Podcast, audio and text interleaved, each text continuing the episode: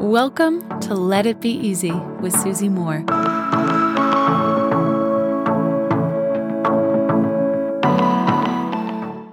Hello, my friends. This episode sounds a bit dodgy, right? Beware the creep. sounds like really inappropriate, but it's not, I assure you. It's just something to think about, especially, you know, early in the year as we make changes, as we maybe start to show up in a different way in our life or set different goals or create changes. It's the creep that happens slowly. Now, if you're in the finance world or you follow any financial experts, they often talk about income creep, right? And what that means is just say you earn 50K, right? You live on 50K and that's your rent, that's your vacations, that's your groceries, etc. Then you make 60, then 90, then 120 and plus, plus, plus over the course of your career if you're lucky. And what most people do is every time their income goes up, their rent goes up, their entertainment expenses go up, things go up to match their new lifestyle. I think that this is very easy to do, and we're often not even conscious we're doing it. We have more money, and so there's more money to spend. My friends, this can be a little dangerous, certainly in the financial sense, but I also just see this happening generally with lifestyle sometimes. Let me explain this a little bit more. When I was reading Robin Sharma's book, The Everyday Hero, I, I came across this passage that I just highlighted and highlighted and highlighted. And I'm paraphrasing here, but you'll get the picture. He says that what, for example, what a lot of great actors do is they go into acting for the love of it, right? They're performers, they're creatives. And so maybe they're in a small budget movie or two, maybe an indie type of show. And then at some point, they get a breakthrough, maybe a higher paid role, something more mainstream. And then because of that higher paid mainstream role, they then set up a lifestyle that supports uh, a mainstream actor or actress, right? They get a bigger home, they get a bigger team, they get a publicist, they get all of the things, all of the trimmings. and then they kind of have to keep doing mainstream movies to maintain that lifestyle.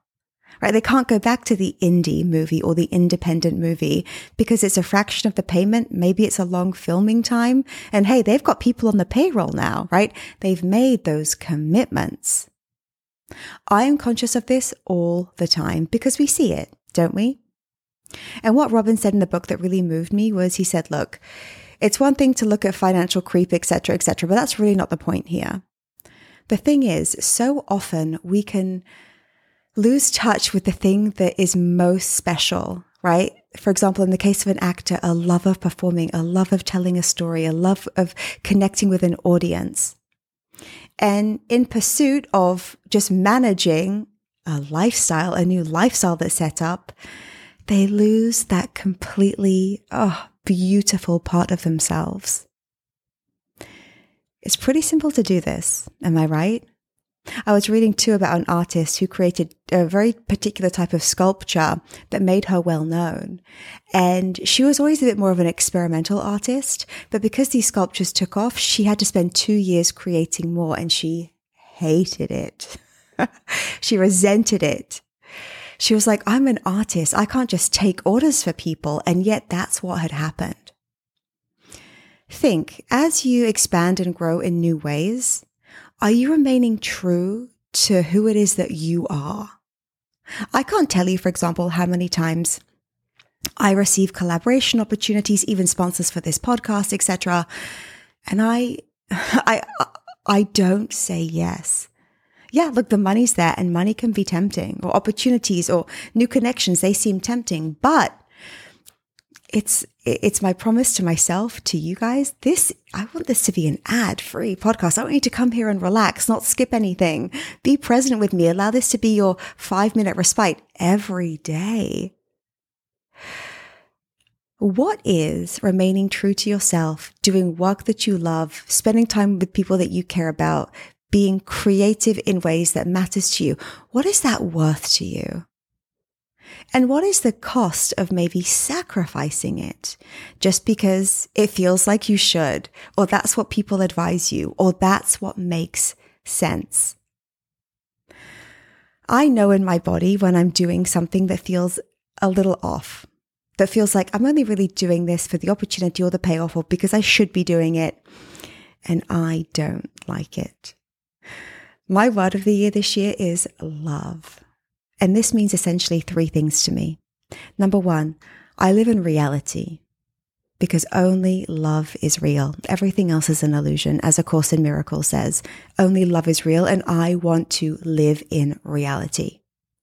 Number two, I choose loving thoughts. Imagine if I have a thought that isn't loving, that's fear based, ego based.